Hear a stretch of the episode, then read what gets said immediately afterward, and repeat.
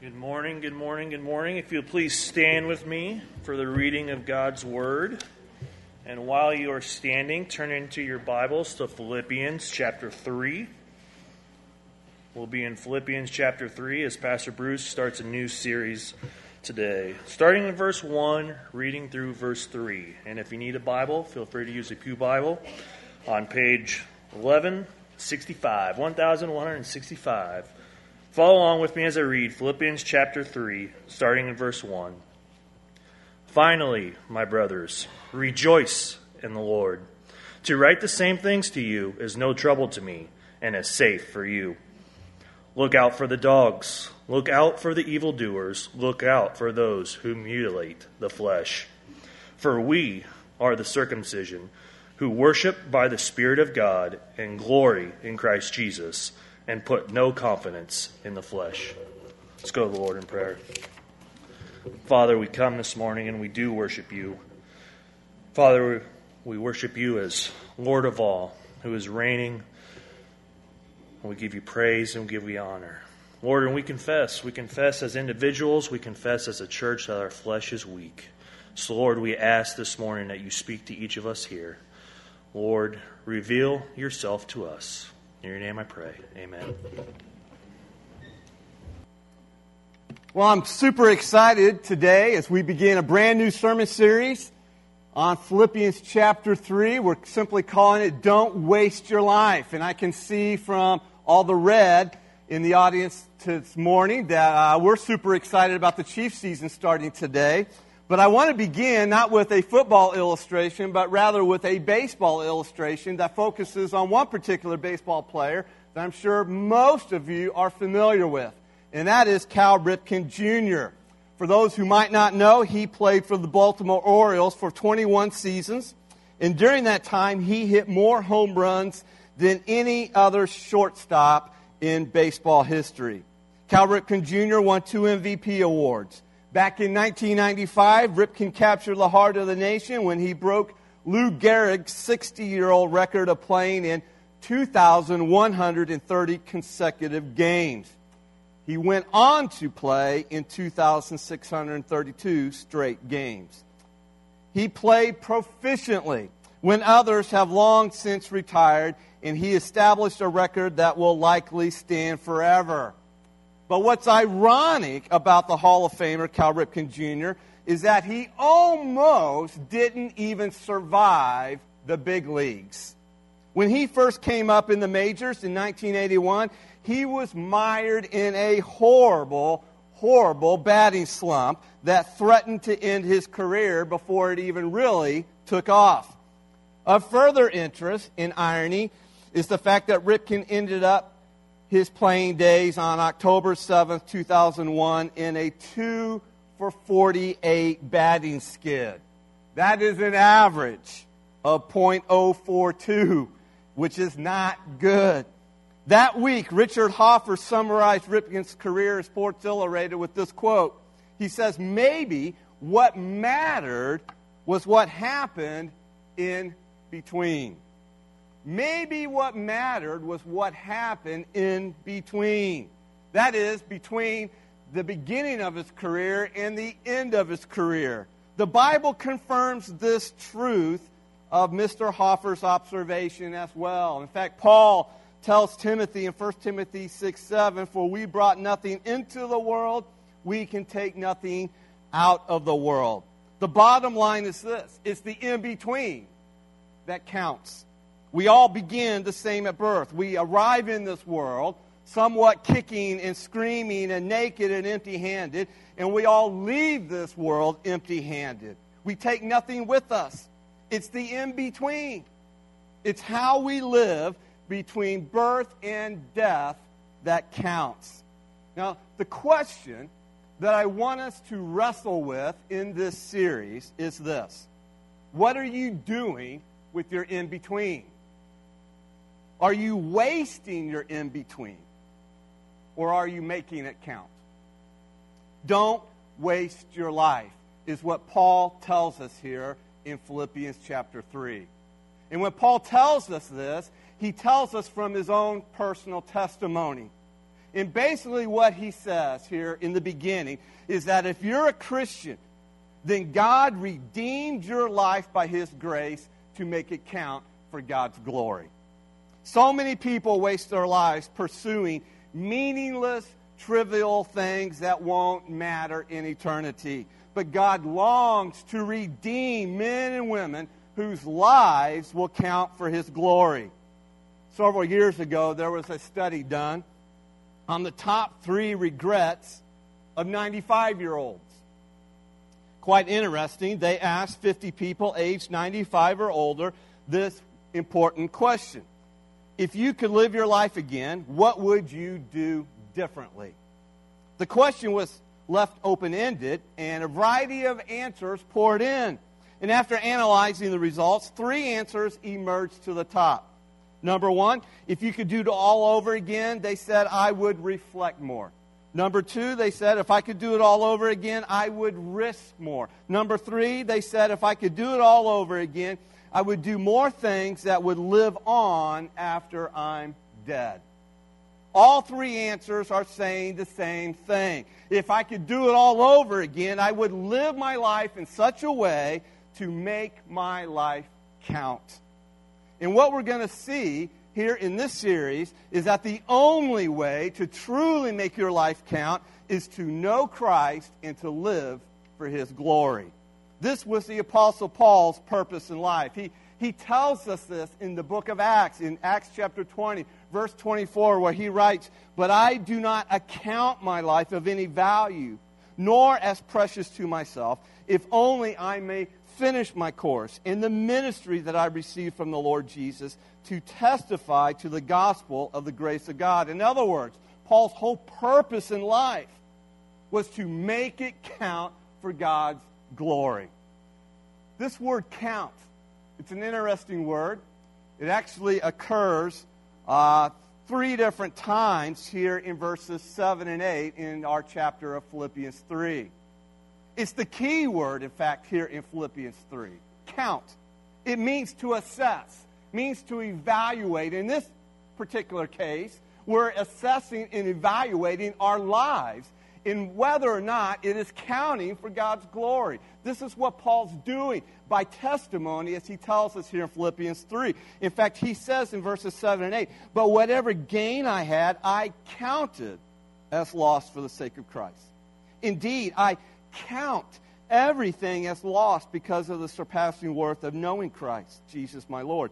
For his sake I have suffered the loss of all things and count them as rubbish in order that I may gain Christ. And so this is Paul. He's stepping back and he's evaluating his life. He's giving us a picture. He's telling us his personal testimony of what it means to be a Christ follower who is making their life count for the glory of God. So, where do we start in this process? Where do you start in making your life count for God's glory? Well, Paul tells us here in the first three verses of Philippians chapter 3. And that's what I want us to look at in the remainder of our time here. I want us to unpack that, discover this, Paul's three answers to where do you start. And what we see right off the bat here, number one, is we start by rejoicing in the Lord. Rejoice in the Lord, for it serves as a safeguard against wasting your life. Look what Paul writes again in verse 1. He says, Finally, my brothers, rejoice in the Lord. Now, that word finally kind of makes it sound like Paul's wrapping up his letter here. However, he's only at the halfway mark in the book of Philippians. Yes, he has written 60 verses, in chapters 1 and 2, but he still has 40 more verses to write in verses 3 and 4 before he concludes. And so, as you can imagine, this word finally has kind of been the source of a lot of humor at the expense of preachers like myself.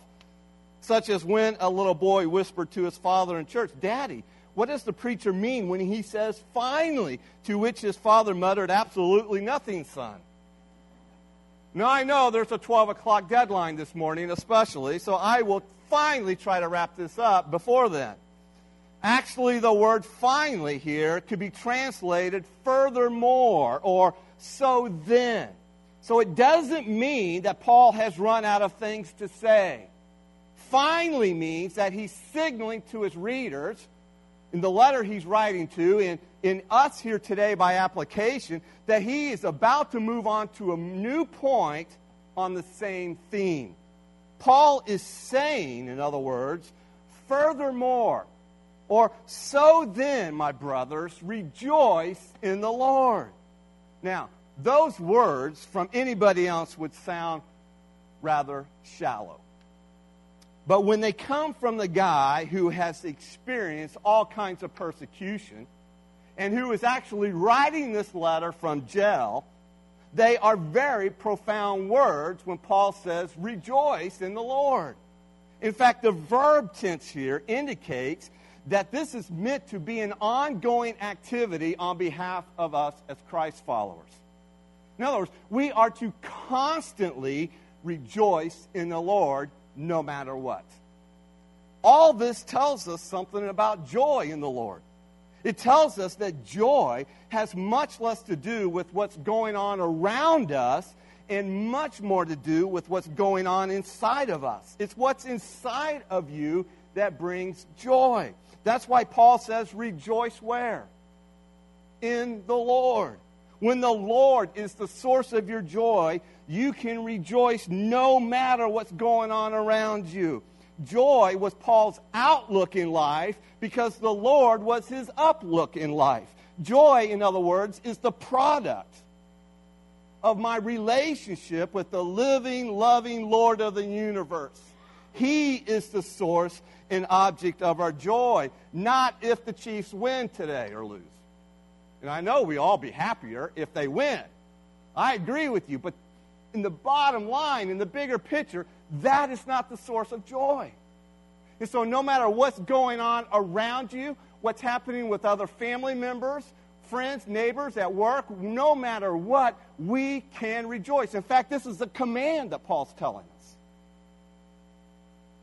Paul goes on to add in verse 1 he not only says, Finally, my brothers, rejoice in the Lord, he then says, To write the same things to you is no trouble to me, and is safe for you. Now, what is safe? Well, what Paul says in verse 2, obviously, where he says, Look out for the dogs, that is safe for us. And we'll get to that here in a moment. But also, what is safe for us is what Paul just got through saying here in verse 1 rejoice in the Lord. And he has written about both of these things because they're the same side of the coin previously already. In fact, these same things are some of Paul's exhortations to rejoice during affliction, suffering for the sake of the gospel.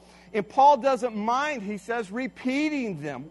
He says, It's no trouble for me to repeat this to you. In other words, he's like a good teacher. He repeats this. He's like a good parent. And most of us, we know, we repeat often to our kids the things that are safe for them. And Paul's now doing the same thing. And basically, he's saying, listen, I've already commanded you to rejoice, but you need to understand that rejoicing in the Lord is literally your safeguard. And so I want to repeat it again for your safety, for your spiritual well being. This means a, a joyful Christian actually has a defense system built around his or her heart and mind.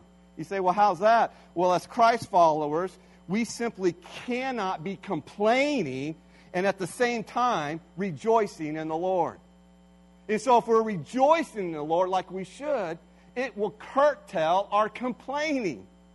It's simply impossible to do both at the same time. And another reason a joyful spirit here protects you is because it's also impossible to be finding your joy in the Lord and at the same time trying to find joy in other things, like sin or the things of the world, as we're going to see next Sunday. It's impossible to do both which is why rejoicing in the Lord, Paul says, is a safeguard against wasting your life. This word safe. It comes from a word that, that means to keep you from tripping up or stumbling or, or even losing your stability. You see, Paul's passion is for Christ followers like us to stand firm in the Lord and to stand firm in his gospel so that we will make our lives count for God's glory. And Paul understands something here. He understands that rejoicing in the Lord is a key component to that. You want to make your life count? Rejoice in the Lord, in other words. Paul knows the two go hand in hand. Rejoice in the Lord, even rejoicing in the gospel and what it provides us. Why? Because it serves as a safeguard against all manners of dangers, especially what Paul now begins to talk about in verse 2 against those who would attempt to undermine our faith in the gospel. This truth is stated in Nehemiah 8:10 where Nehemiah says the joy of the Lord is your strength. In other words, it's your safeguard in this world in which we live. The Puritan Matthew Henry put it this way The joy of the Lord will arm us against the assaults of our spiritual enemies and put our mouths out of taste for those pleasures with which the tempter baits his hooks. So rejoice in the Lord, Paul says. Why? Because he knows that it serves as a safeguard against wasting your life. And as we rejoice in the Lord, we must also, number two, look out for the dogs. Look out for the dogs. That is, avoid those who deny that Jesus is enough. Look what Paul writes here in verse 2. Look at it again. He says, Look out for the dogs. Some of your translations that word look out is translated as beware. It's the same idea, same meaning. Beware of the dogs. Look out for the dogs. Look out for the evildoers. Beware of the evildoers. Look out for those who mutilate the flesh. This is very strong language that Paul's using here. It's definitely not very politically correct. Three times, Paul calls these religious zealots false teachers derogatory names. And three times he says, look out for them. Be aware of them. Be aware of these dogs. Be aware of these evildoers. Be aware of these mutilators of the flesh. And although it may appear that Paul is referring to three different groups of people, he's actually describing the same group of false teachers who were commonly known as Judaizers. And you're like, who is a Judaizer? What is a Judaizer? Well, they are simply Jewish zealots, false teachers who insisted that circumcision in particular and other works in general was necessary for your salvation. In essence, these Judaizers believed that Gentiles had to become Jews before becoming Christians. And specifically, it involved the act of circumcision and submitting to the Mosaic law. And so these Judaizers, we might think of them this way they are people who simply mixed the grace of Jesus Christ with the law of the Old Testament and insisted that you needed both in order to be right with God. We read about them in Acts chapter 15. This is not the first time they've come on the scene. And in Acts 15, they were going around saying in verse 1, saying to Gentiles who had heard the gospel and were believing in Jesus Christ for their salvation, they were saying to them, listen, unless you are circumcised according to the custom prescribed by Moses, you cannot be saved. Now, let me tell you, that is not right. And the leaders of the church at that time including Paul, Barnabas, James, and Peter, they went and denied this claim and preserved the grace of the gospel of Jesus Christ. And they reaffirmed to these Gentile believers that, hey, salvation comes through Christ alone, apart from the works of the law. And so now, here in the city of Philippi, written to the church at Philippi here, after Paul shares the gospel message of faith alone in Christ alone, here these Judaizers come on the scene. And they tell the church, hey, Paul's message is not good enough. What he's preaching about the gospel is not good enough for your salvation. And that makes these guys, these Judaizers, it makes them enemies of the gospel. They're enemies of God's grace in Jesus Christ. And now you can begin to see why a little bit here, why Paul is so righteously indignant and he's downright ticked off. And so he warns and says, Look out for these dogs who deny that Jesus alone is enough for your salvation. You buy into that false gospel, and you will end up wasting your life. By the way, if you're thinking about now, I'm so glad those days are long gone. We don't have people like that around here today in our world, in our culture. Man, you are wrong. Listen, in every generation, there is always people who have their list of rules to keep in order to be right with God. We have modern day Judaizers among the church today. And so Paul's warnings to beware, to look out, are just as important today. Look at him. He gives three in particular. He says, first of all, look out for those who will spiritually harm you. When Paul says, look out for the dogs, he's talking about those who will spiritually harm you. Now, I know dogs are popular pets today and loved by most people. I have shared many times. I have two boxers, and I love my girls, my dogs. But in reality, dogs were despised by first century Israelites. In fact, in Paul's day, dogs were nothing more than nasty, wild, and vicious animals. They were scavengers that who roamed in wild packs and prowled around feeding on dead animals, filth, and garbage. They were vivid images of the quote, unclean. In fact, you go to the Old Testament, and a dog came to represent all that was unclean and filthy.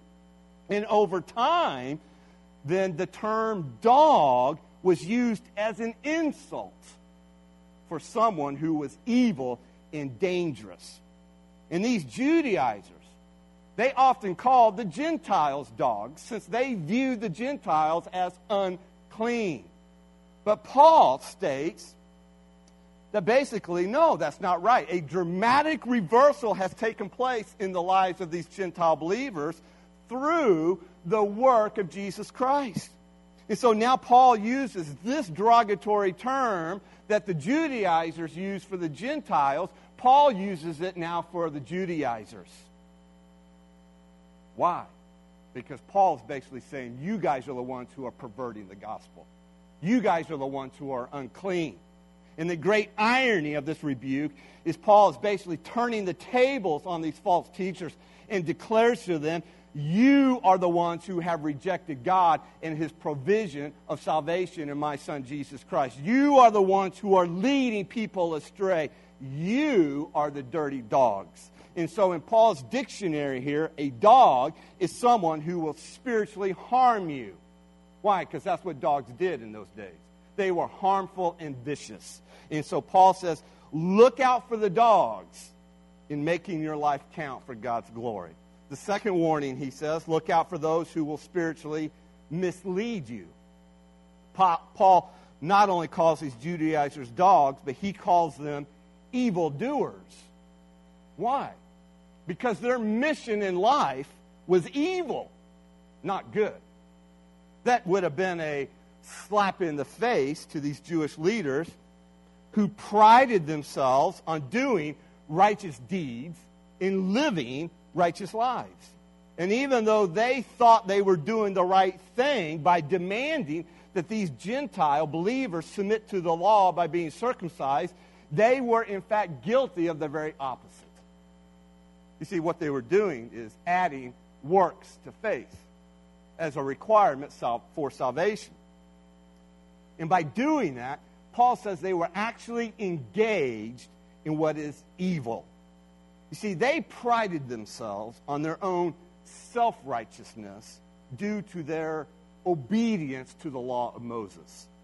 But in reality, all they were doing is replacing salvation by faith alone in Christ alone with a false substitute that made obedience to the works of the law as their basis of earning God's favor.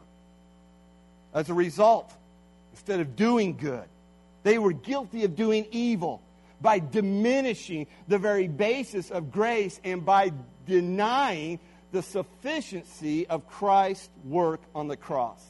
And in the process of that, what are they also doing? They're elevating themselves.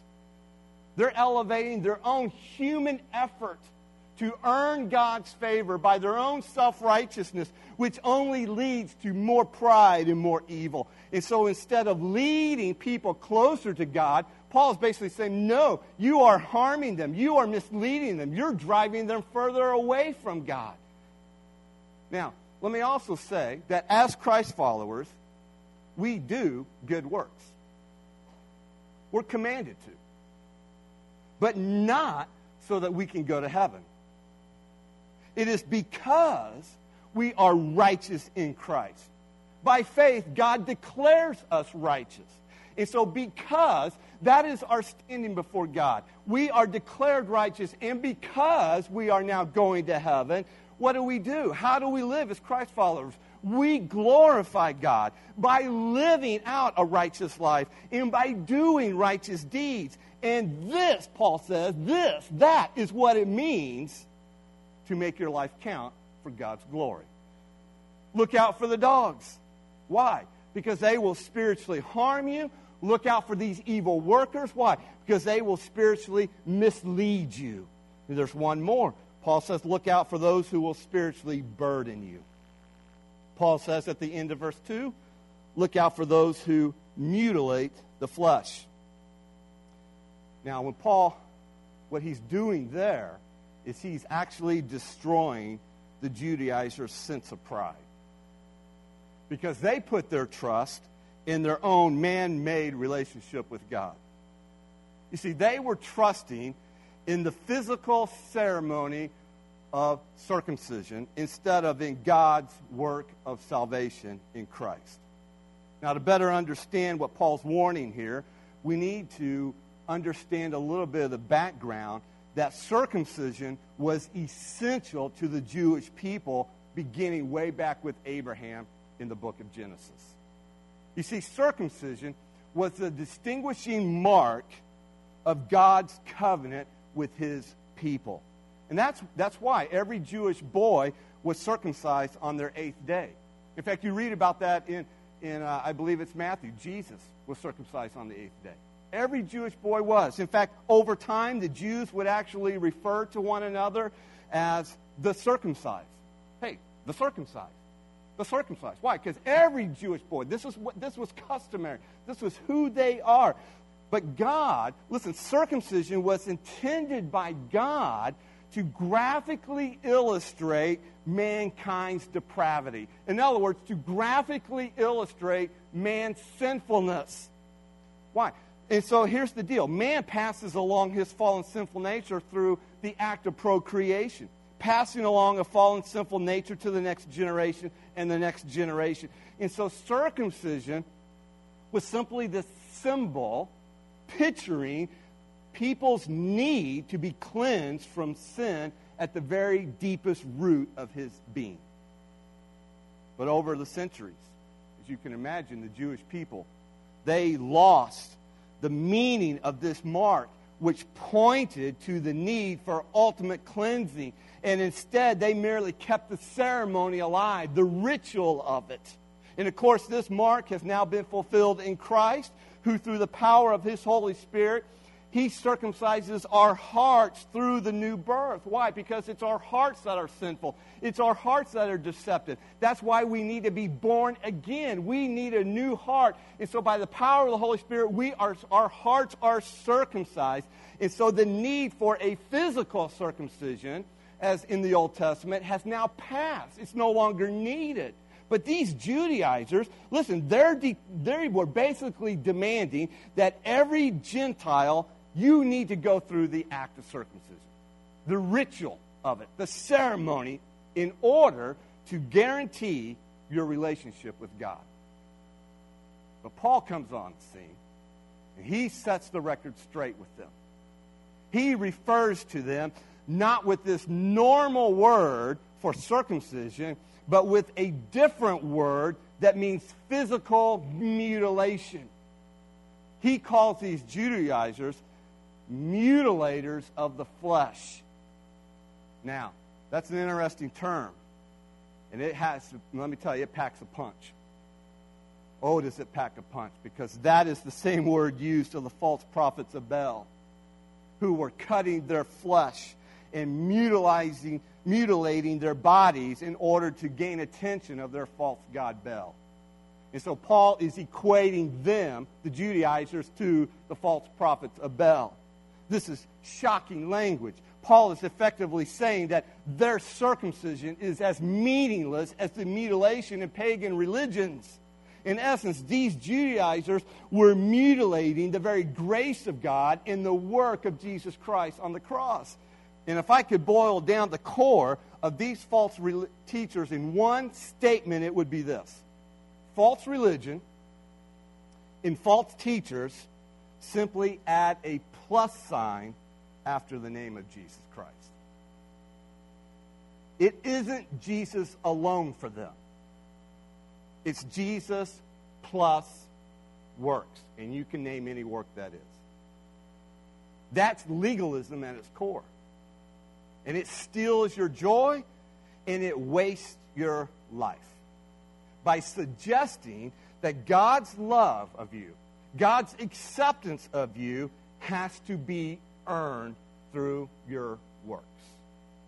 In other words, legalism says that you better do more and you better be more than you already are in Jesus Christ.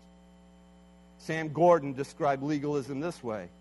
He says legalism makes someone's opinion your obligation, it makes someone's tradition your burden.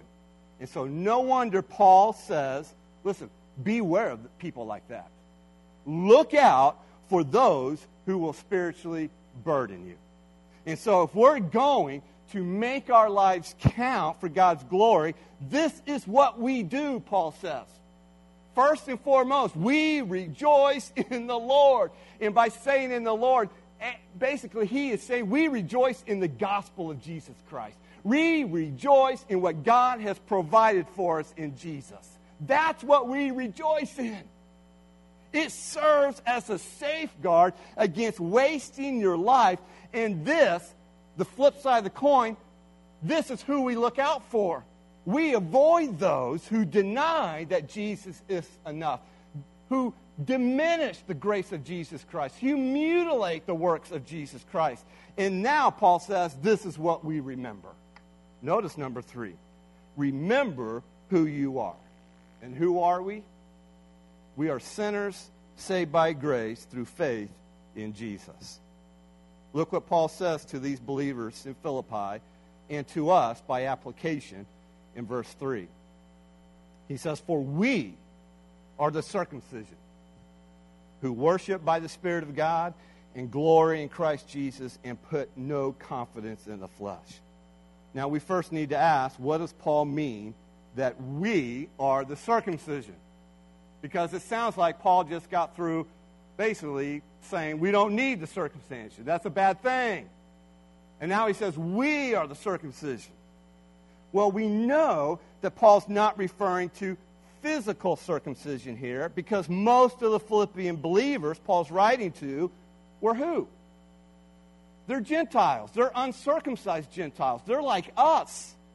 And so, rather, Paul is referring now to the spiritual circumcision of a changed heart, not a circumcision of the flesh. And Paul is saying that those who trust in Christ are the true people of God. In his own terminology, he's saying we are the circumcision. Why? Because those who trust in Christ for their salvation, listen, they have been cleansed in their hearts not by some surgery of circumcision, but by the very sacrifice of our Savior Jesus Christ. Now, Paul helps us to better understand what he's saying about circumcision spiritually speaking, over in Romans chapter 2. In fact, I encourage you to turn there, Romans chapter 2, and notice what Paul writes in verses 28 and 29. Romans 2, 28 and 29. And Paul says this For no one is a Jew who is merely one outwardly, nor is circumcision outward and physical. But a Jew is one inwardly, and circumcision is a matter of the heart, by the Spirit, not by the letter.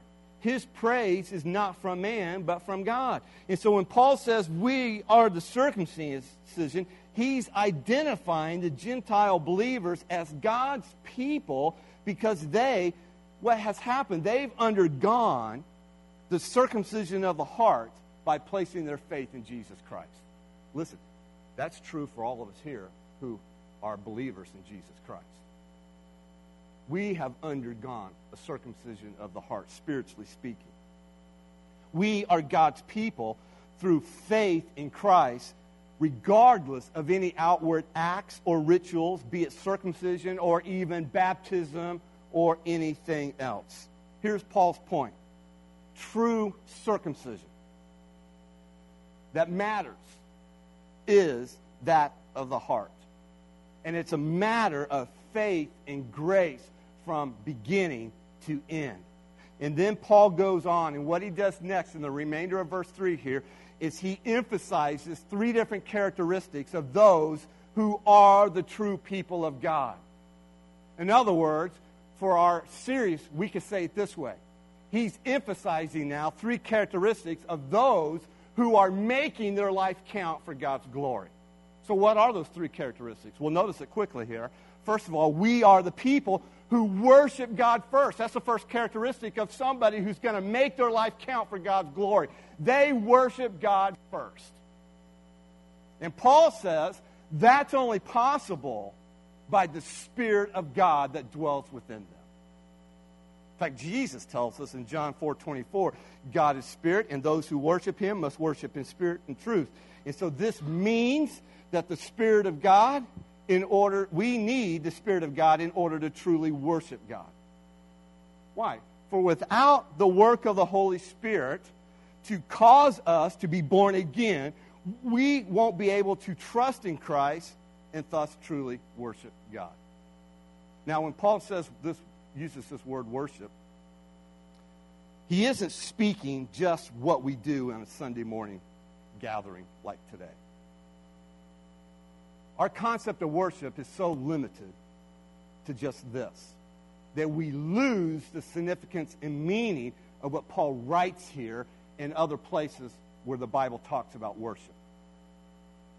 And so, worship is not just what we do in a Sunday morning gathering. Paul is also speaking of, quote, service here. He's talking about a life that is fully devoted to the Lord in spiritual service. This is why worshiping God first is so much more than what you do on Sunday morning. Worshiping God first is about a life that is fully surrendered to God, fully surrendered to the priority of God, to the mission of God between Sunday mornings. It's how we live during the week. That is worship. That is a life fully surrendered to God. By the way, that's a life that is making the, that's a life that counts for the glory of God.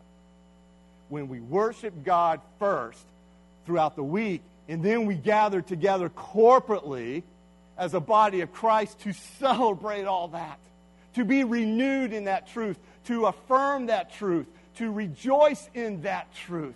That's why both are important. And so, yes, this is included.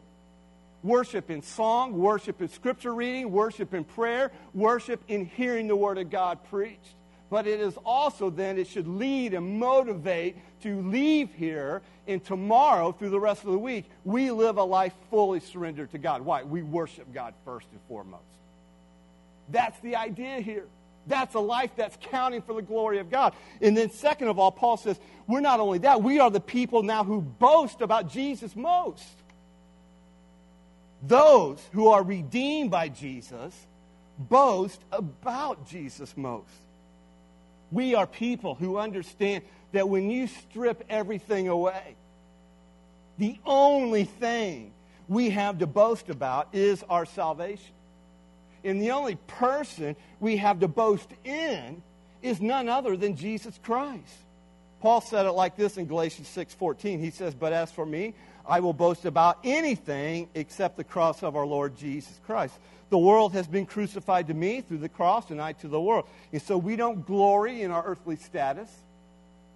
We don't glory in our circumstances. We don't boast in our gifts. We boast in Jesus Christ. For salvation has come to us through his work on the cross. This is why Paul says in 1 Corinthians 1:31, the one who boasts must boast in Jesus, he says. And so if you meet someone who claims to be a Christian, but isn't making much of Christ, both verbally, but more importantly, through their life and how they live, listen, you have reason to be suspicious of their claim. And they ought to be examining their heart of whether they have been truly circumcised by the, in the heart by the power of the Holy Spirit. In other words, have they been truly born again? You see, the Christian life, the life that counts for God's glory, is Christ exalting life. And so let me ask you a couple of questions then. Do you boast about Jesus around your family and friends? Does, do you use your influence, your platform, whether it's at school, whether it's in the neighborhood, whether it's at your job, to make much of Jesus and the gospel? Does your speech reflect a love for Jesus? Do your actions demonstrate a desire to bring glory to his name? Paul says here that the true people of God, the people who are making their lives count for his glory, are people who boast about Jesus most.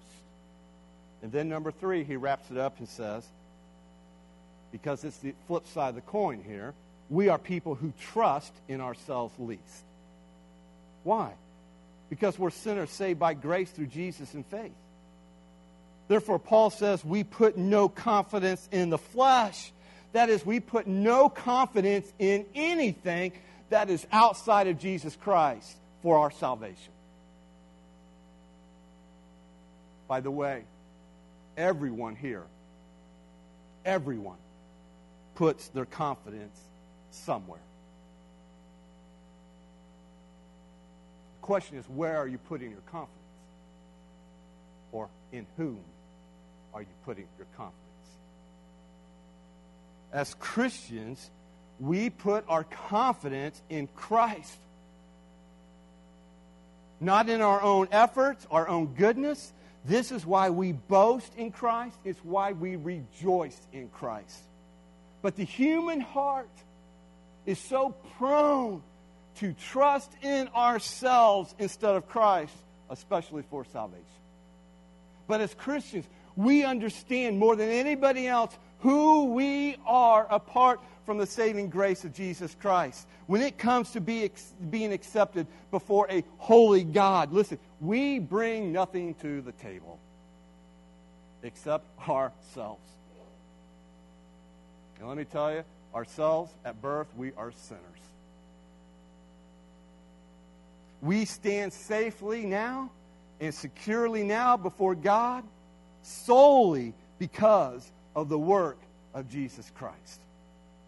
As Paul says in Ephesians 2 8 and 9, for by grace you have been saved through what? Faith. And this is not of your own doing, he says. It is the gift of God, not a result of works. Why? So that no one may boast. In other words, boast in what we bring to the table. We boast in Jesus Christ and we trust in ourselves least. So, where is your confidence? What will enable you to stand before God and receive His grace instead of His judgment? In what or in who are you trusting for your salvation? According to Paul, there's only one place to look and that is Jesus Christ. And as Christ followers, Paul is reminding us here He is imploring us not to forget this, but to remember this that we are people who worship God first. We are people who boast in Jesus most, and we are people who trust in ourselves least. These, Paul says, are the characteristics of people who are making their lives count for the glory of God. And so, as we close, here's the question. Here's the question to consider. This is the question to ponder in your heart. Do you want your life to count for God's glory? Or will you, God willing, come to the age of 95 and look back with regrets? Do you want to make it count? And the place to start is at the cross of Jesus Christ. By turning from your sin and trusting in Jesus to save you, and then living out the rest of your life for His glory. We start at the cross in making it count for the glory of God. Have you done that? Have you humbled yourself and repented of your sin, recognizing I cannot save myself? I cannot earn the approval of God. I cannot stand in His presence. I cannot be with Him forever in eternity, all on my own. I need Jesus and what He's done on the cross. And admitted that, acknowledged that, and then by faith asked Jesus to save you. It starts at the cross in making your life count. And by the way, you can begin to make your life count for the glory of God, whether you are 13 or whether you are 93. Start wherever you're at. Wherever you are right now in life, you can start. You start at the cross with His forgiveness and with His gift of salvation. And then once we receive, once we are transformed, we begin to offer our lives. We give our lives over to service. We worship Him first. Will you pray with me? Will you bow your heads? Heavenly Father, oh, how easy it is for us to say that we trust in Jesus, and yet to trust in ourselves or trust in something else, or even to trust in Jesus plus something else. And as a result of that, we end up wasting our lives instead of making them count for your glory. And so, Lord, help us to see that we are sinners who are saved by grace alone, in Christ alone. And help us to rejoice in the Lord, knowing that He is the source of our joy and that it serves as a safeguard against wasting our lives. It's in Jesus' name we pray. Amen. Instrumentalists are going to play through a chorus, and as they do, will you respond as God is leading?